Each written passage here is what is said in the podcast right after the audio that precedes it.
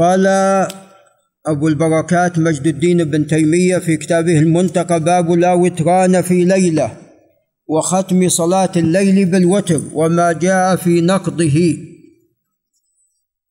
نعم. لا وتران في ليلة.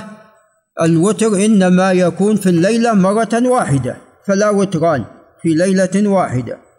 وختم صلاة الليل بالوتر هذه السنة. أن تجعل آخر صلاتك بالليل وترا. وما جاء في نقضه فجاء عن بعض الصحابة أنهم إذا أوتروا أول الليل ثم استيقظوا نقضوه. وهذا ليس بصحيح. نعم. لأن الوتر خلاص قد وقع وحصل. ما الذي يبقى؟ يبقى لو أرادوا أن يصلوا يصلوا شفع. نعم. نعم يصلون شفعا. نعم. الوتر قد انتهى. لا لا قد يوتر بثلاث تقدموا قد بخمس وقد بسبع. قال عن طلق بن علي الحنفي قال سمعت النبي صلى الله عليه وسلم يقول لا وتران في ليلة رواه الخمسه إلا ابن ماجه ولا بأس بإسناده. وعن ابن عمر رضي الله عنهما أن النبي صلى الله عليه وسلم قال اجعلوا آخر صلاتكم بالليل وترا رواه الجماعة.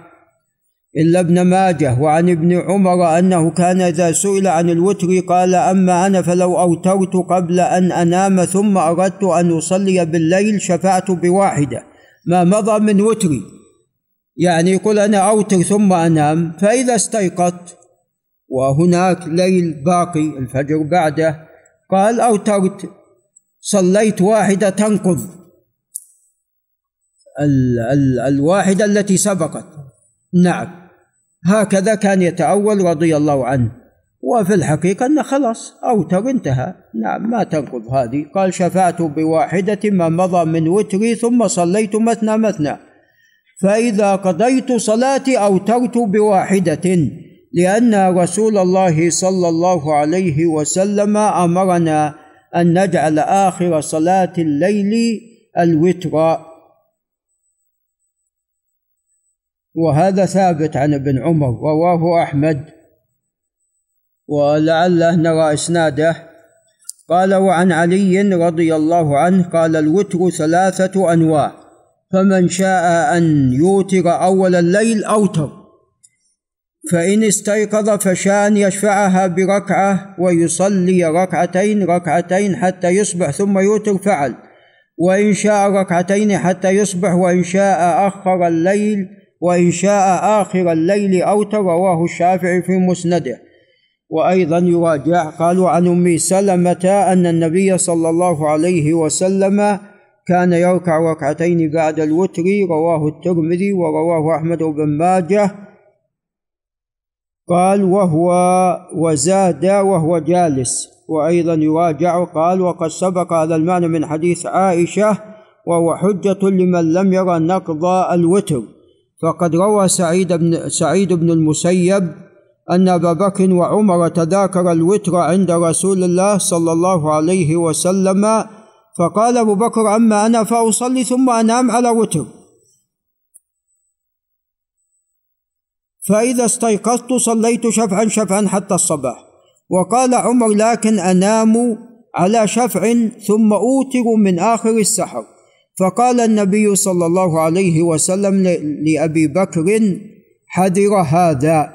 وقال لعمر قوي هذا. رواه أبو سليمان الخطابي بإسناده في شرح آه، السنن سنن أبي داود. وهذا طبعا مرسل. هذا مرسل. نعم. نعم هذا لا بأس بإسناده. نعم. لعله يراجع في وقت آخر.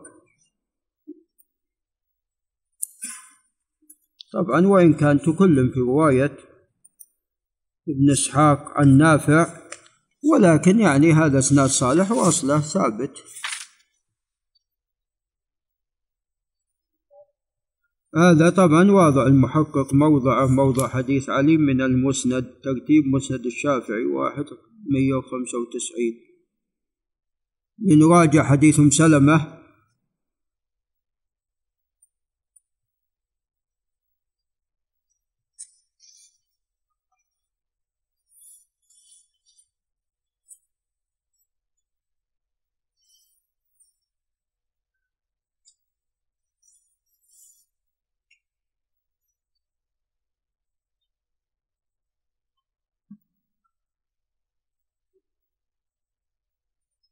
نعم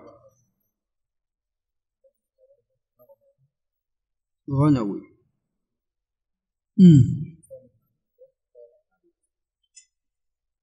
نعم هذا لا يصح.